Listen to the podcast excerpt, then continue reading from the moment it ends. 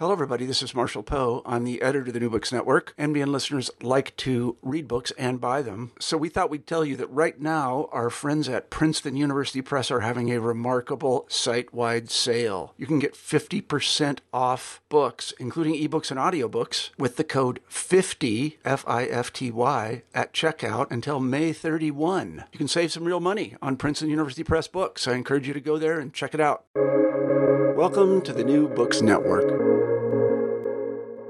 Hello, welcome to New Work in Digital Humanities, a podcast channel with the New Books Network.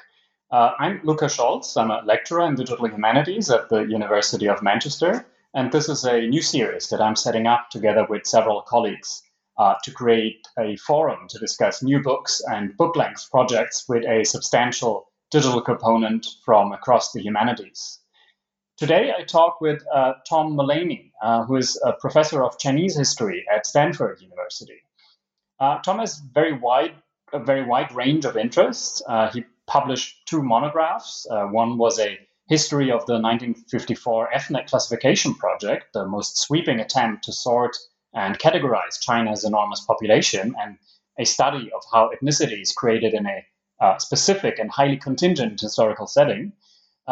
The other one is The Chinese Typewriter, which was published with MIT Press in 2017, which is a history of the encounters between Chinese writing, which is character-based, as we know, with different forms of alphabetic universalism, from the Morse code to punch cards and other systems developed with the Latin alphabet in mind. And in particular, the typewriter and its QWERTY keyboard. Tom has published many more edited volumes and articles, and won a daunting number of prizes and fellowships. But today we're going to talk about one specific project, namely the Chinese Deathscape.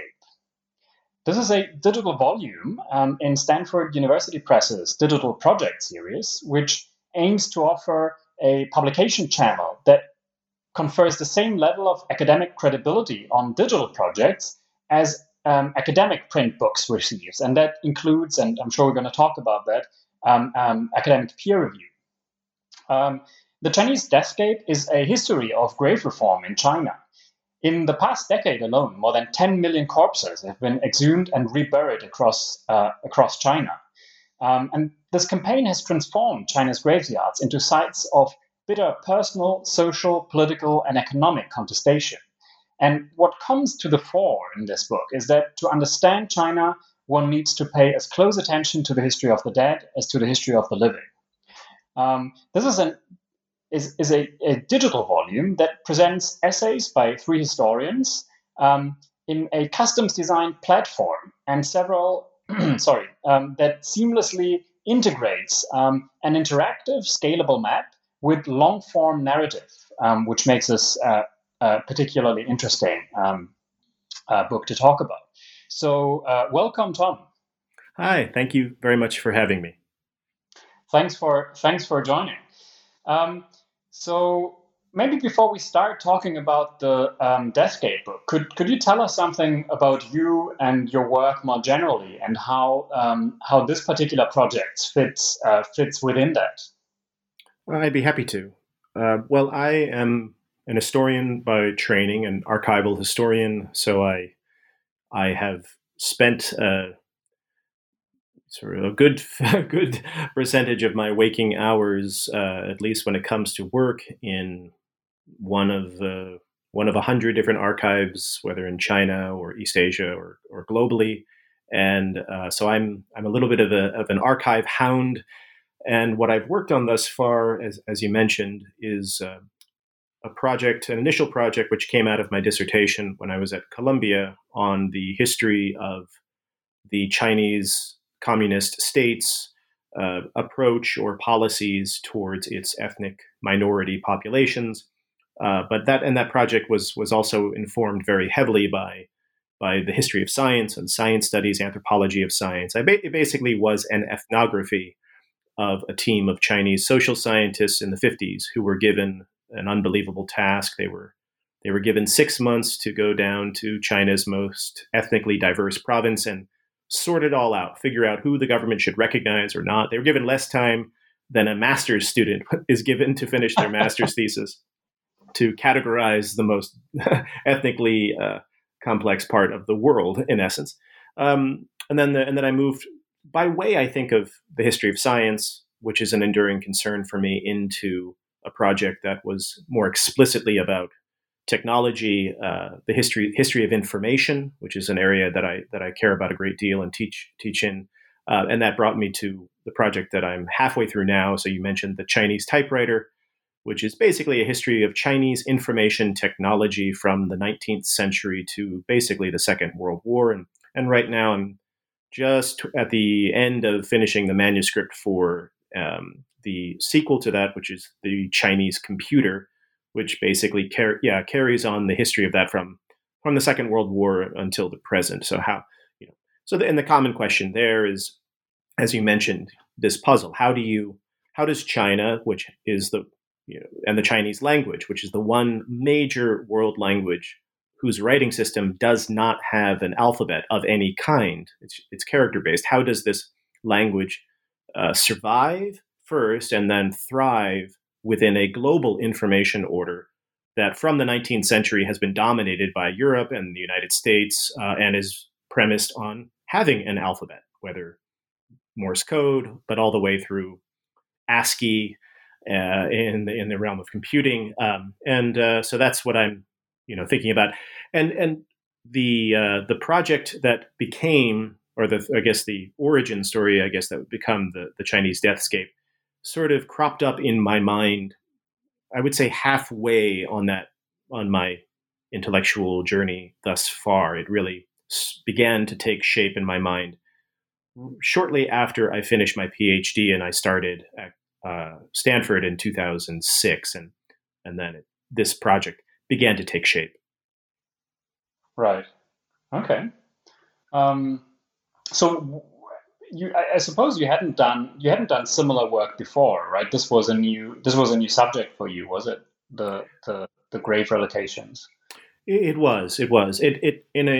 There is a sort of underlying reason, I guess, for this project, or let's call it an underlying root structure that, on, you know, if one were to look at the work I've done thus far from the surface up, it looks as if there are lots of different kinds of trees and lots of different kinds of flowers, and you know, on the face of it, there's nothing in common between a book about Southwest China and the ethnic minorities living there, and then this other book on the history of Chinese telegraphy and Chinese typewriting. And then of course the Chinese Deathscape. Like, what do dead bodies and typewriters and Tibetans have to do with one another? But under the, you know, I think as anyone who is listening, who is engaged in research knows, just in their bones, is that there is an underlying root structure to I would say, everything that any scholar does, no matter how diverse on the surface they look. And so what is that? What is that for you? The root structure. Well, I think the underlying root structure that has, for me, and this is something I only began to recognize towards the end of my time at Columbia, and then when I first moved from the East Coast. I'm from the East Coast, and I've lived there my whole life. I grew up there and I went to school there. And then when I moved out to California to start at Stanford, which was 2006, I finished my PhD in 2006 and moved out here in 2006 to start. I think it was at that moment that I began to recognize that the principal concern I have as a human being and also as a scholar is the question of how we disappear, how everything disappears. So in essence, entropy, but it goes by many different names, of course, depending upon the discipline or the field. It could be extinction or language death or alienation, estrangement, social death. I began at that moment to explore those questions. And I launched a kind of a small scale workshop at Stanford called Project Absentia, which was an exploration of disappearance And I brought in, linguists to talk about language death. I brought in one of the leading archaeologists of China to talk about, not about how things are excavated, but how things ruin. So Angkor Wat did not just disappear, and the ruins of Yin, where the oracle bones were discovered in China, did not simply just fall off the face of the earth. It took centuries for these things to ruin until such point that no one knew where they were, or the people who, quote unquote, in history mattered no longer knew where they were, but many other people, of course, did. Machu Picchu, Angkor Wat, there's lots of these examples. And it was a really fruitful workshop. I organized it, if I remember right, in 2008. And that was, the funny thing is that workshop was the origin story of the Chinese typewriter, because my lecture for that workshop was how do Chinese characters disappear, and it was about how do Chinese there are many Chinese characters that simply fall out of existence, but they're there, like they're still contained in printed work, but literally no one knows what their pronunciation is or what their meaning is, and I'm fascinated by that. No one banned them; they were not taboo words. They just simply fell out of the net of they exist, but they are not extant in this weird way. And that essay, which I never published, it was just simply a talk, was the beginning of the Chinese typewriter, the Chinese computer, and the Chinese deathscape. Oh, because that sounds like, yeah, it was a transformative moment. And then now I'm working on. I finally have decided that now is the time to sit down and write that book, which is a more direct reflection on entropy, a more direct reflection on the question, how do we disappear? So the Deathscape Project, typewriter, computer were, of course, they are all standalone works of scholarship and collaborations, but there are also base camps on route to the big climb, which is kind of entering, not to extend this metaphor too much, but they were these areas of safety, and then now comes the ascent into the death zone, where this next thing could really fail. But I've worked out some of my, I've worked out some things here. And I should say, for the Deathscape, just to make it clear, the Deathscape, where it came from for me was, and I talk about this in the actual volume, so I won't revisit it too much. It's in the introduction, but it was a taxi ride outside of Dunhuang in kind of north central China. And this is where the famous Dunhuang cave complex is. And I was there, just on a vacation while I was working in Beijing and doing some kind of follow-up work and rewriting of my first book. And it was a chance conversation with a taxi driver, and I looked out the window, and there's an expanse of desert, and I saw these kind of markers or posts in the distance, and I just simply asked, what are those? And the gentleman responded, those are graves, so those are grave markers. And then time went by, I didn't think anything of it. And then he just kind of recommenced the conversation. He pointed out the other side of the car and said, they used to be over there. And something about that stuck in my mind and brought to the fore a memory from my childhood. At some point, I don't know if it was the taxi ride or not. And this was when I was a kid. I grew up in the suburbs, and a lot of these suburbs were sort of just carved out of what once was farmland or was these estates or whatever, and I used to spend as much time as humanly possible in the woods, and I loved the woods, and I would just go for hours and hours and by myself in the woods. And one time I did this, and I was sort of exploring and whatnot, and I came across a grave with a gravestone. It was just sort of in the midst of this, this cluster of trees. There was nothing around it. There was no sign indicating what it was. And it was, if I recall right, the grandmother of Francis Scott Key, so the author of the lyrics of the national anthem. And, you know, it was just kind of in the middle of nowhere. And something about those two things really stuck with me. The first of those, Francis Scott Key's grandmother, was the sense that while this grave has not moved ever, like once she was interred, you know, it's right, but space has moved around her, and by virtue of space having shifted, and by space I mean that very kind of promiscuously. That's not just physical space. It's terrain, it's economy, it's transportation networks. But suddenly, this grave is nowhere. It's gone, but it didn't move. And but then on the other side, you have this story of this massive relocation effort in China, 10 million dead bodies dug up and moved.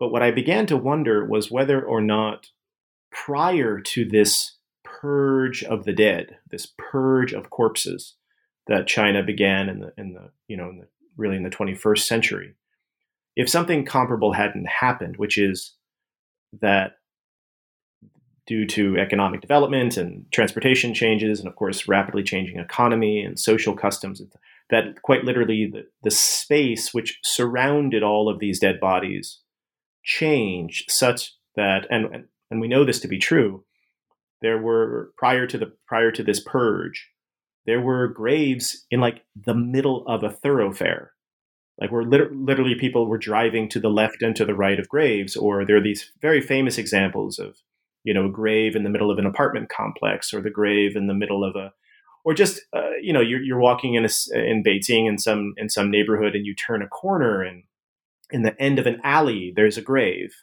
and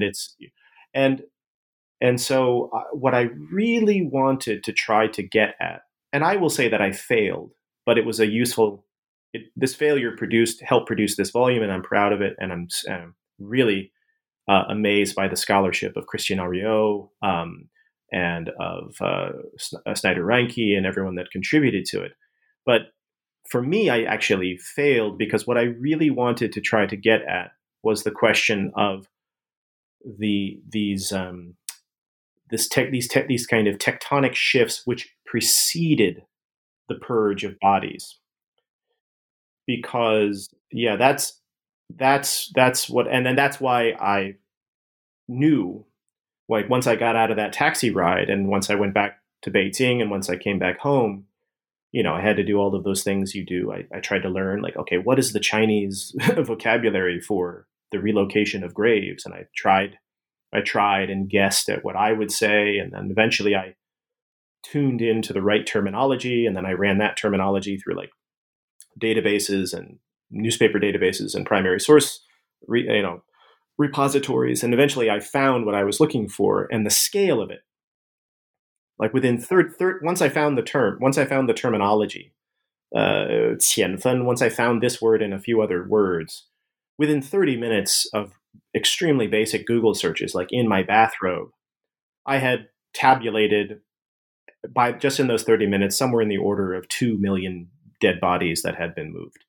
And I just started, and I knew that if I just were to keep going, I would find more and more and more. And that's the moment when I said, there are limits to archival research in the way that I am trained to do it. I cannot get my head around or even think of the questions to be asked when we're talking about millions upon millions upon millions of instances of this.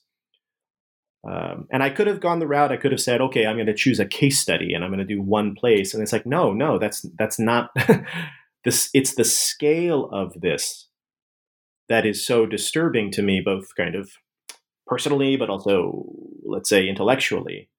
And that's when I turned seriously to digital humanities. Right. So maybe there are tools there. Yeah. Right. So maybe let's talk about the the data that is at the center of this map that this project is built around. How did you get that data? Was it you sitting down and googling those keywords? Pretty much. So there are two genres of data, and they serve different purposes in the research.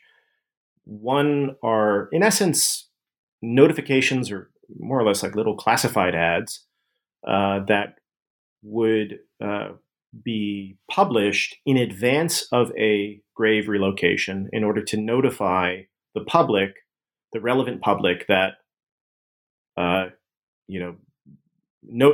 be it known that by April of this year, all of the graves, north of Orchard Lane and south of the reservoir and east of the such and such, nursery school and west of the airport are going to be relocated for the purposes of developing a highway or an airport or a coal mine or whatever it is. And these classified at these notifications were, in theory, I mean, they were required by law. So prior to one of these relocations, if someone was following official regulations, they had to publish one of these things in order to let people know. Because it said, call this number and we'll tell you what the process is, and maybe there's like a very small stipend to help you pay for the cost. It was actually the family's or next of kin's responsibility primarily to hire an excavation team and to hire the people that were going to exhume the bodies. And then they would receive, in many cases, a paltry sum from the government to help offset that. It never came anywhere near, paying for that cost. But the key was that if someone did not respond by a certain date, the government would, quote unquote, treat this as an untended grave, and then we would do it ourselves.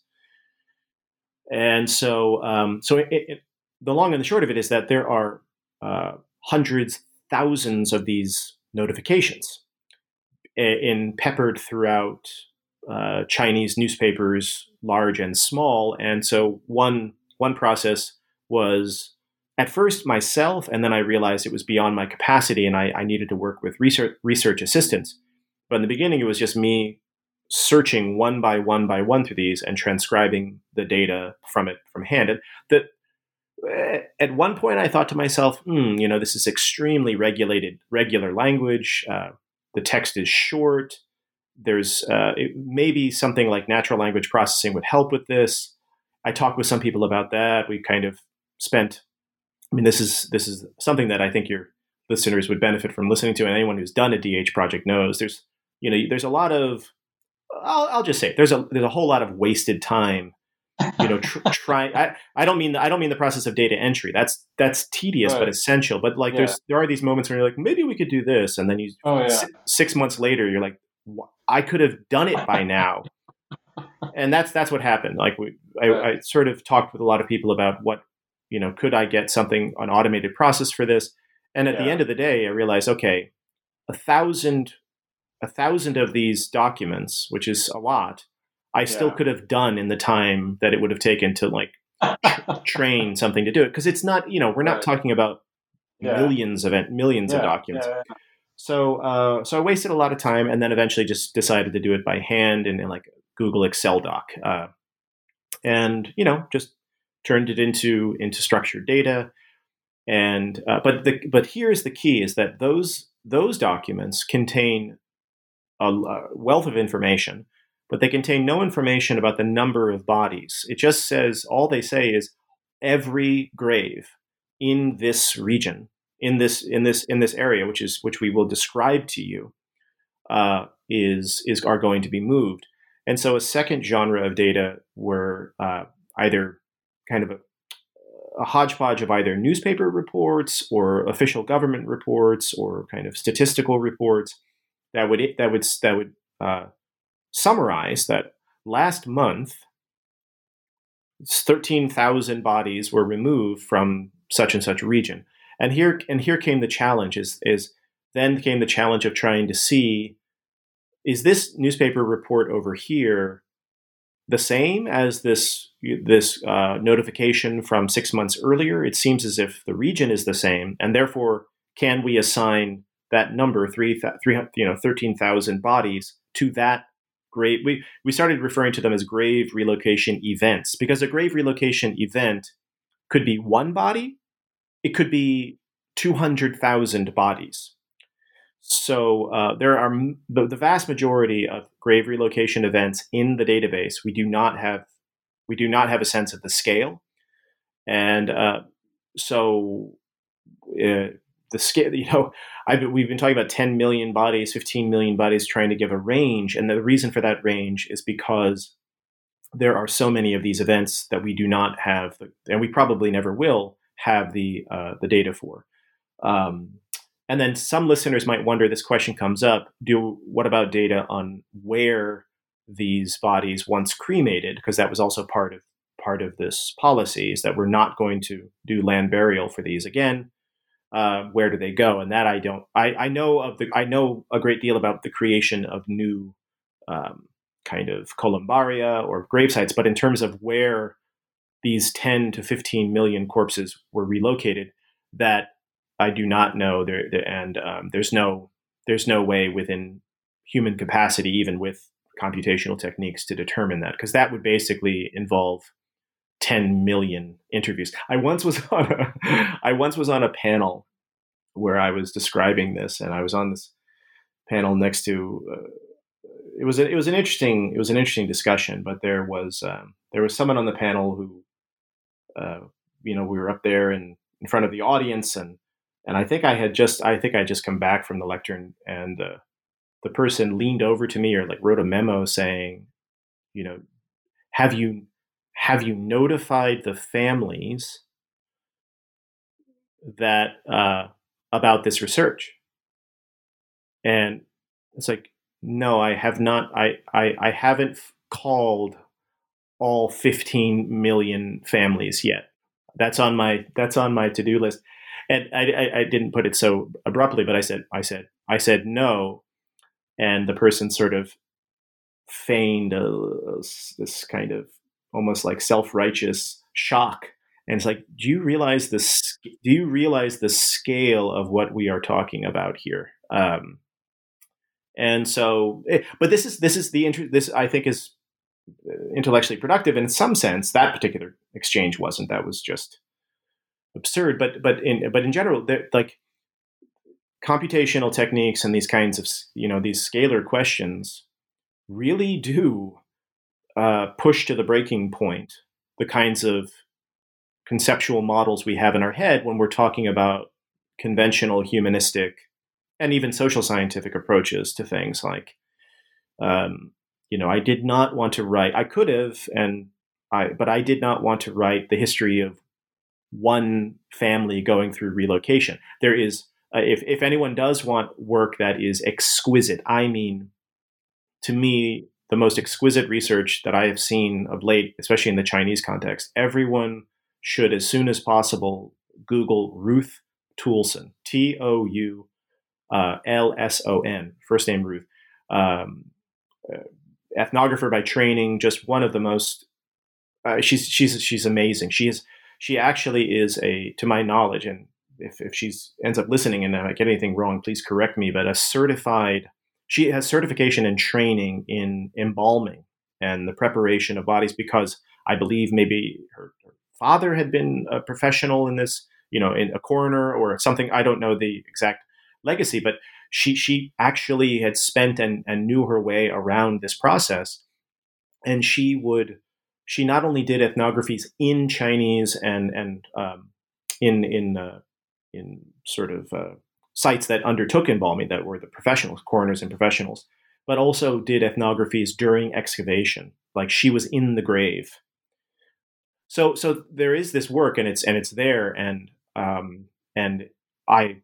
can't. I'm like, I don't know who the number one card carrying fan of Ruth Toulson fan club is, but I'm in the top 10. But that's not what I wanted to do, because right. It's, to me, what was so disturbing about it was the scale. Scale, yeah. And and that's, yeah. Mm-hmm. Yeah.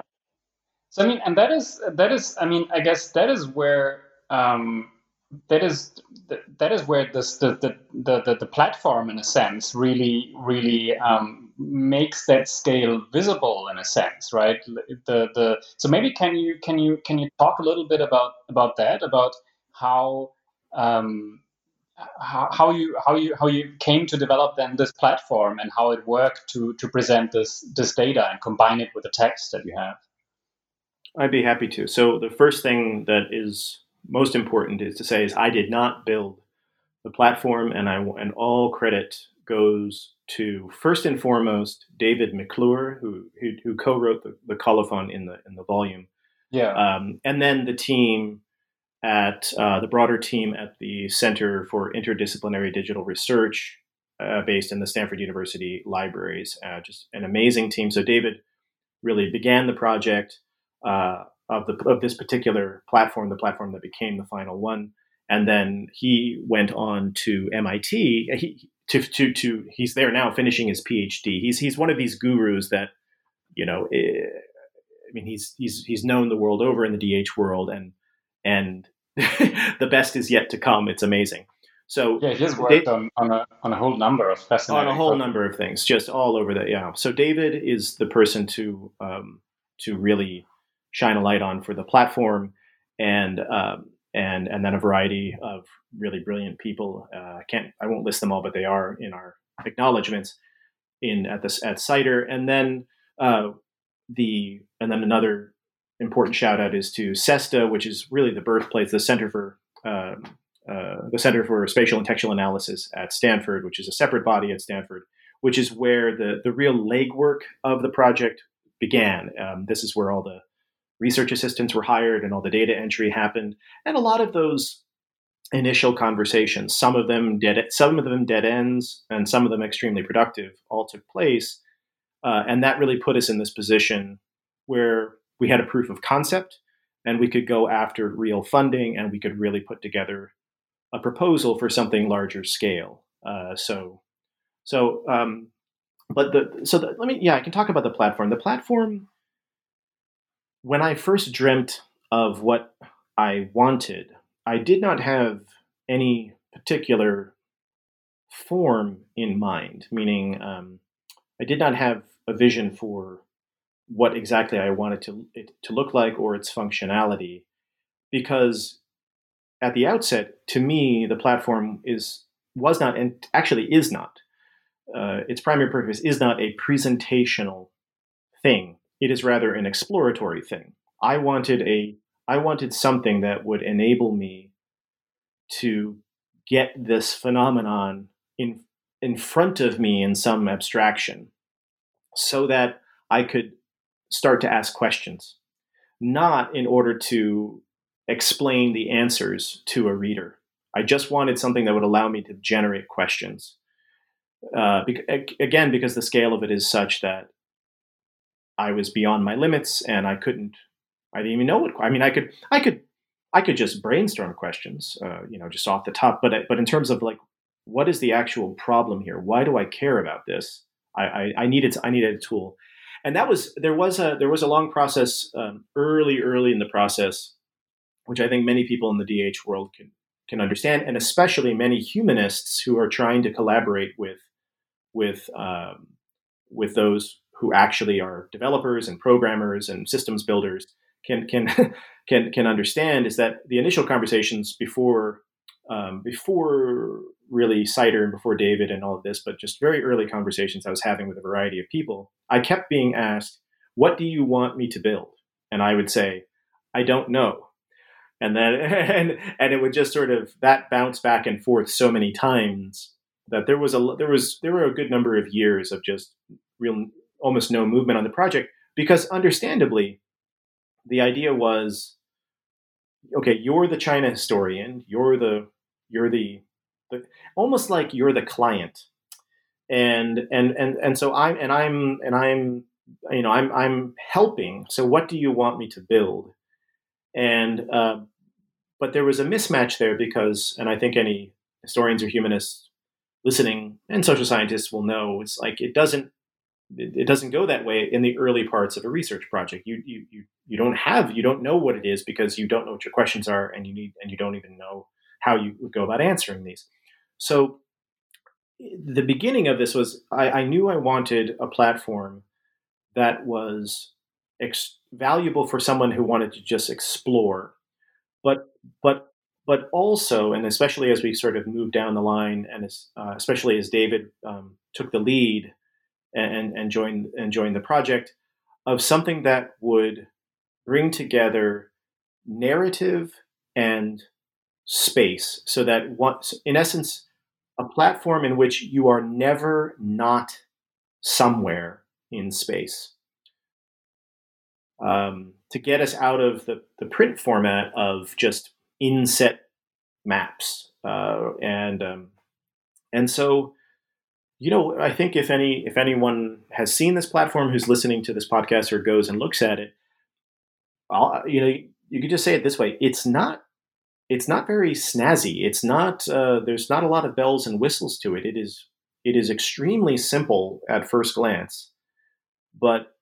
And I can speak to David and the team at Snyder about this. A tremendous amount of work went into making it so elegant, seamless, and simple, because the goal was, can we just constantly be attaching narrative to place? And so it's not spatial history. This is not ArcGIS. This is not, we didn't do anything that would count as spatial analysis. This is not a spatial analysis platform at all. It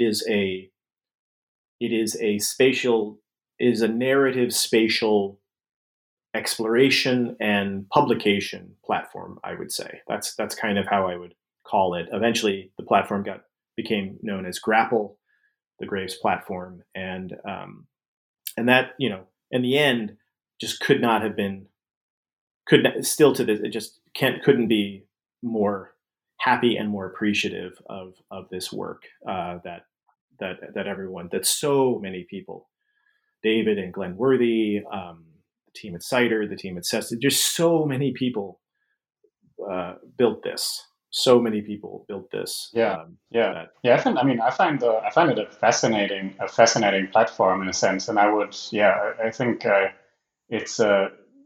Yes, any kind of narrative that you have that has a strong spatial dimension, you could definitely see how you could narrate. There's a lot you could do with this kind of format. I think in that sense, it's really exciting. One thing that I meant to ask about. So this is a peer-reviewed project, right? Can you say something about how that worked for you? And was that a different, having a project like this peer-reviewed, was that a different experience from having, say, like an edited volume or a monograph peer-reviewed, like a print book? I think that I would love to. This is, I think, one of the most important takeaways for me and for anyone who's listening, who either has a lot of experience in DH or is thinking of becoming involved in some capacity. So the peer review process was enlightening, and also there are many challenges to peer reviewing and quote unquote revising for peer review a digital project of this nature than a print book, a print article, a print volume. So that basically if the first phase of this project, the Graves project, was based at SESTA at Stanford, the Center for Spatial and Textual Analysis, and was really the really hardcore, rigorous legwork of data entry and problem solving and trying to figure out the next step. Then the second phase really was spearheaded by the team at CIDR, the Center for Interdisciplinary Digital Research, based at the Stanford Libraries. Then the third phase of this was when Stanford University Press became involved. And I can't say that I don't quite remember exactly the connection or how this connection was made. I think, if I remember right, it was by way of Stu Snidman, then at Snyder, and Glenn Worthy, then at Snyder, who made me aware of this initiative at Stanford University Press, funded by way of the Mellon Foundation, to venture into what they were called I think it's been sort of shorthand, peer-reviewed born digital project scholarship. It's like, wow, okay, so I learned about this, and the first or second thing that went through my mind was, and this connects back to the earlier part of our discussion with, you know, what this project was for me, which was, this is all about disappearance and entropy. But I'll be honest that, you know, at that point, this is already 5-6 years, I think, into the project by this point, I was in a very awkward kind of intellectual position. And I would summarize it as follows. This project was becoming famous before I knew what it was. And I don't mean famous like it was in the New York Times or something, but famous like funding agencies were falling down to pay for it. And, you know, and people wanted me to speak about it. And I got invited, you know, things. And of course, then I was also, you know, I'm genuinely interested in computational techniques. So I launched Digital Humanities Asia, this project at Stanford. But I was in this strange position where I felt in my heart of hearts that it would be inappropriate for me. At this point, I was the only historian involved. At this point, Christian wasn't involved.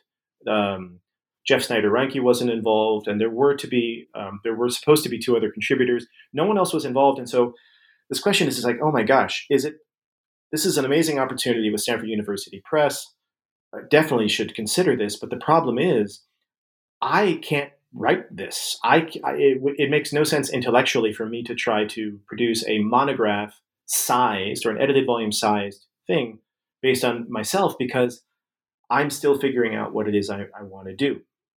I had my song and dance for any talks I gave, and I had my song and dance for different, you know, constituencies, but I did not feel satisfied with what my actual horse was in this race, which is about disappearance. I still haven't found the answer to that question. And so that's when I said, okay, let's be smart about this. And there are so many amazing scholars who long before my cab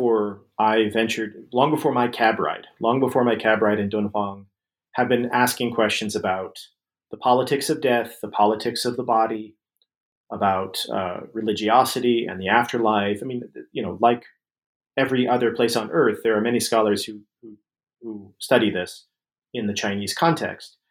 Maybe what it would be possible to do is bring more people to the table and make this volume more straightforwardly, quote unquote, about China. So my vision for why I'm, you know, about disappearance and all these things. I have to put that aside for a moment.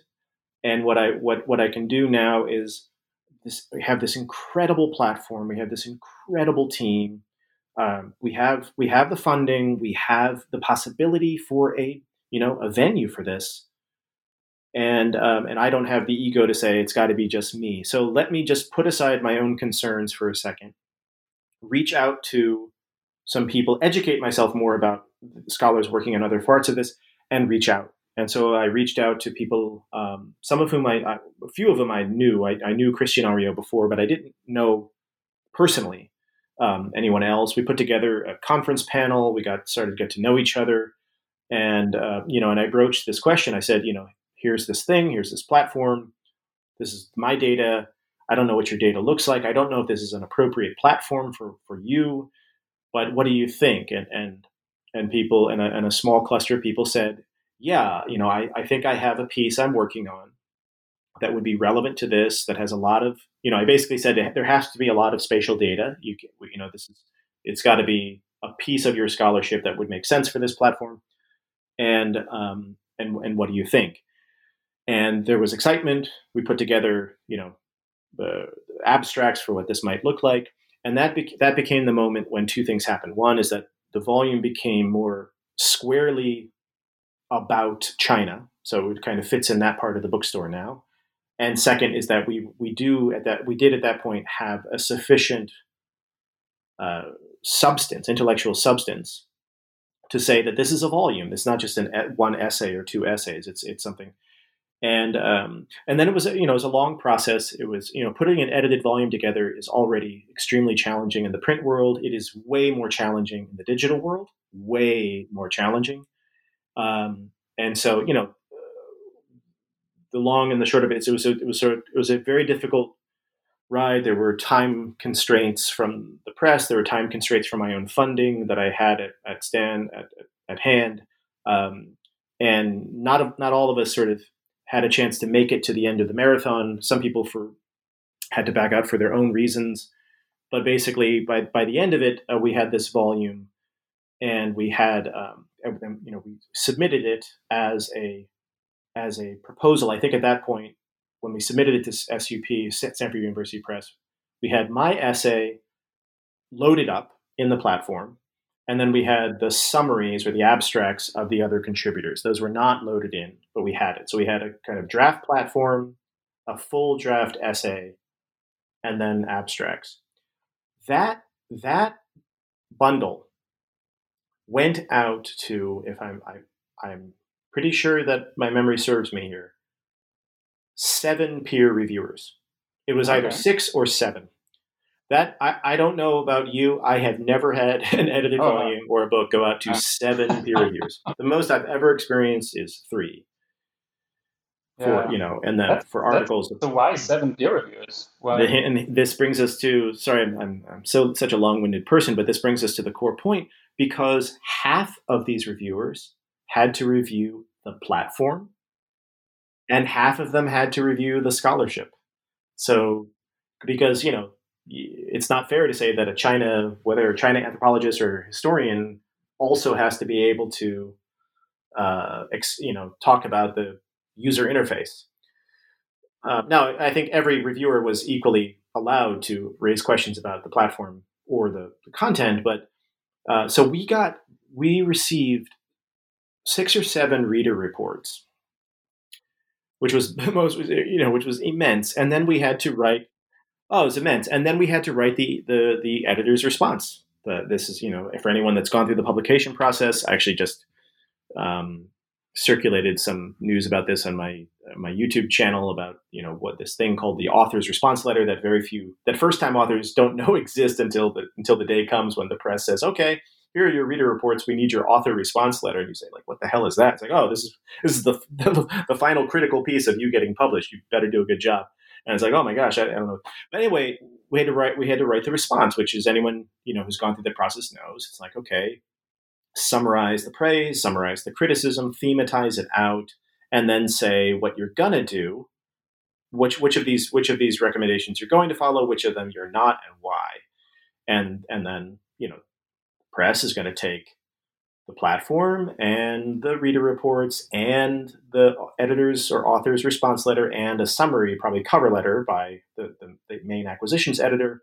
And that's what gets submitted to the advisory board. And they're the ones who vote, the editorial board. They're the ones who vote on whether or not you get a contract.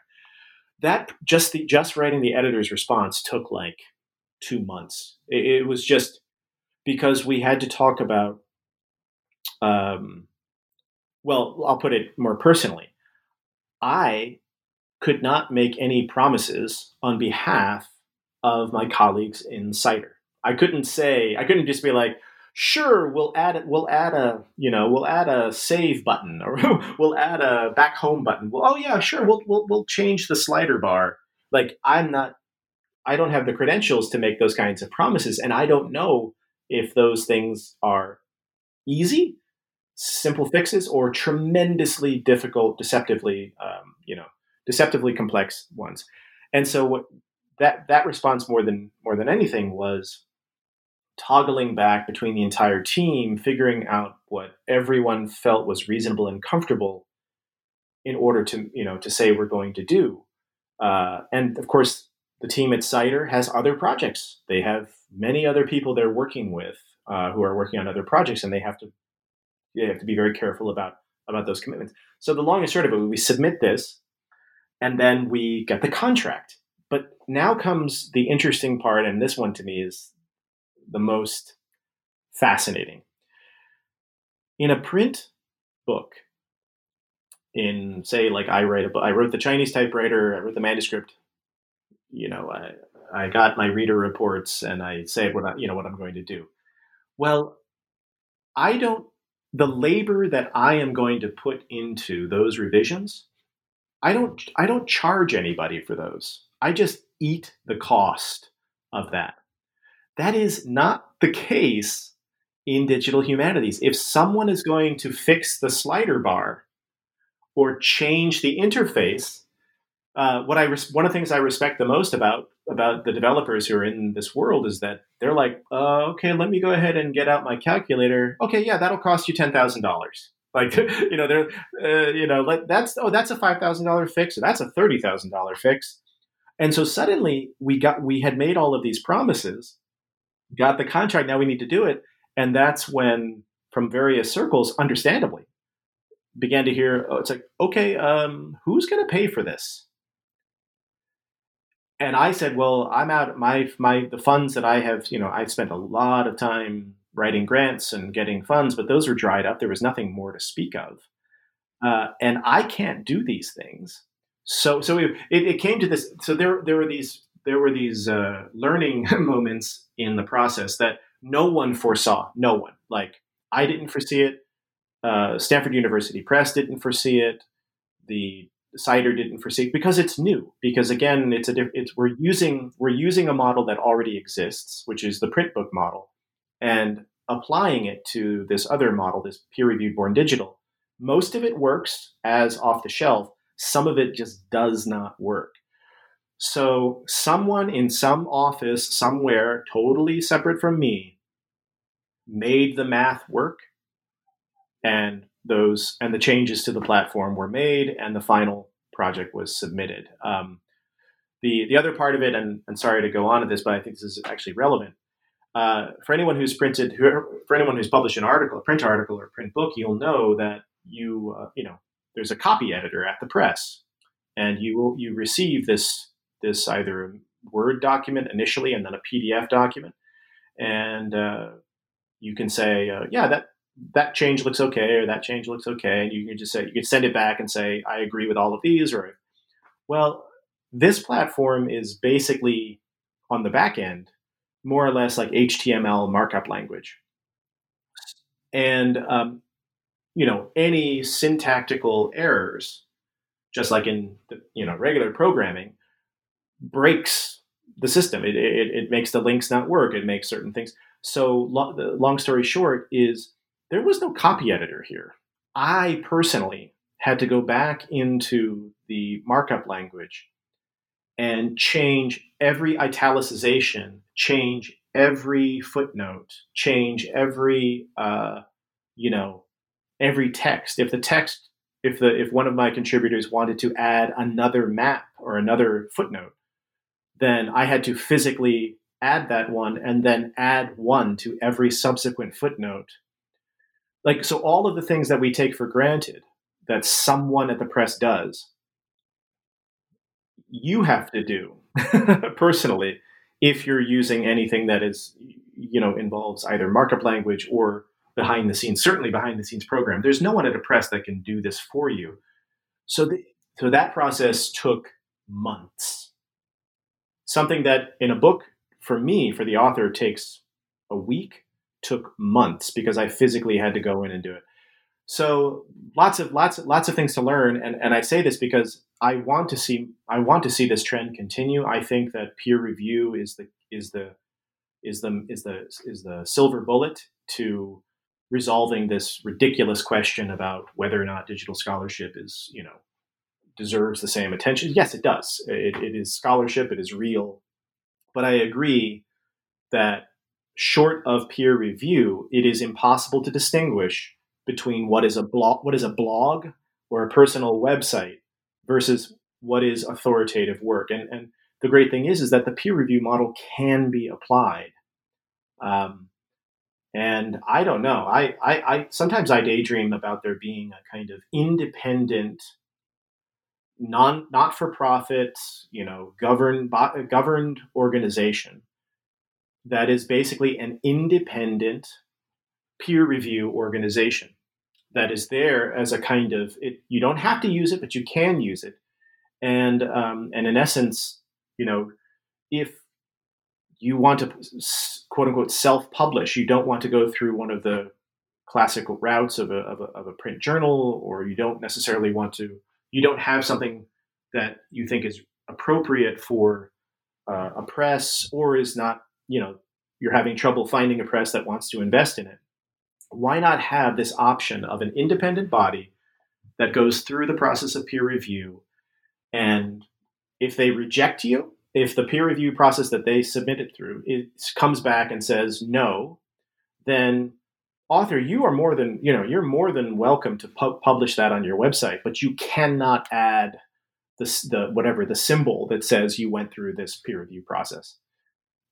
I think the majority of peer review should happen through journals and presses, but I think that there should be an independent option for peer review as well, so that we have different options at our disposal, but we do not sacrifice rigor. Right. Yeah, I mean, that is super interesting. I'm sure this experience that you had with the peer review here is something that a lot of people will be interested in. So we're coming to the end of the podcast, and maybe a good. Well, I'm going to ask you what you're working on now and what is next for you. But maybe a good question to conclude is I wonder what this meant. What this meant intellectually for you. Do you feel that writing, for instance, this your essay in this project, or devising the whole project, did that change the way that you think or that you thought and wrote about this issue? Would you have written differently about it if it was, and thought differently about it if it was a regular print edited volume? Or would you say, in a sense, it's actually fairly similar? It just looks differently. Well, I do think it's different in one way in particular. And actually, this is another opportunity to sort of alert anyone who wants to jump in this pool or has and faced a similar challenge. One thing that was really fascinating was, both for myself and for the other contributing authors, all of our first drafts were, for lack of a better word, very printy. And what I mean is, right. We were all writing in a way that was conducive to having, 2 or 3 maps at various segments. Yeah. And so what that means is that we would go blah, blah, blah, blah, blah, blah, blah. And then we'd have one paragraph in which we condensed a whole lot of spatial information. And then we would have a map. Well, one would then have a map right after that paragraph that basically contained all of those references. And then we would go blah, blah, prose, prose, prose, prose, prose. And then another spatially densely populated paragraph, and then another map. What I had to do for myself, and what I also had to ask the contributors to do as the revision process, was to distribute space throughout the essays, so that more or less there was never a paragraph that did not have a spatial reference in it, ideally. So that when you're moving through the essays, and for anyone who goes to the platform and sees this, as you follow the argument and as you're clicking on the various reference points, you are always kind of moving through space at different scales. You might be just within the city of Shanghai, as in Christian's work, or kind of in my essay, you're like jumping all over the country. But that's a very different way of writing, because you can't write that way in print.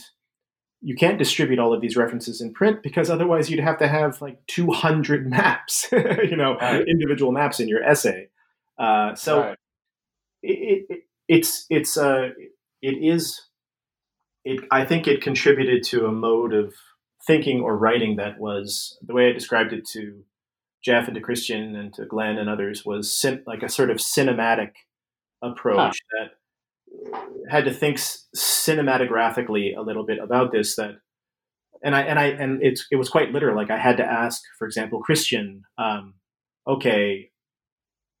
you know, here are your spatial references. Now that they're distributed, what zoom level do you want for each of these references? Because the platform allows for different levels of zoom. Do you want, is this a close-up shot? Yeah. Is this a wide-angle shot? Yeah.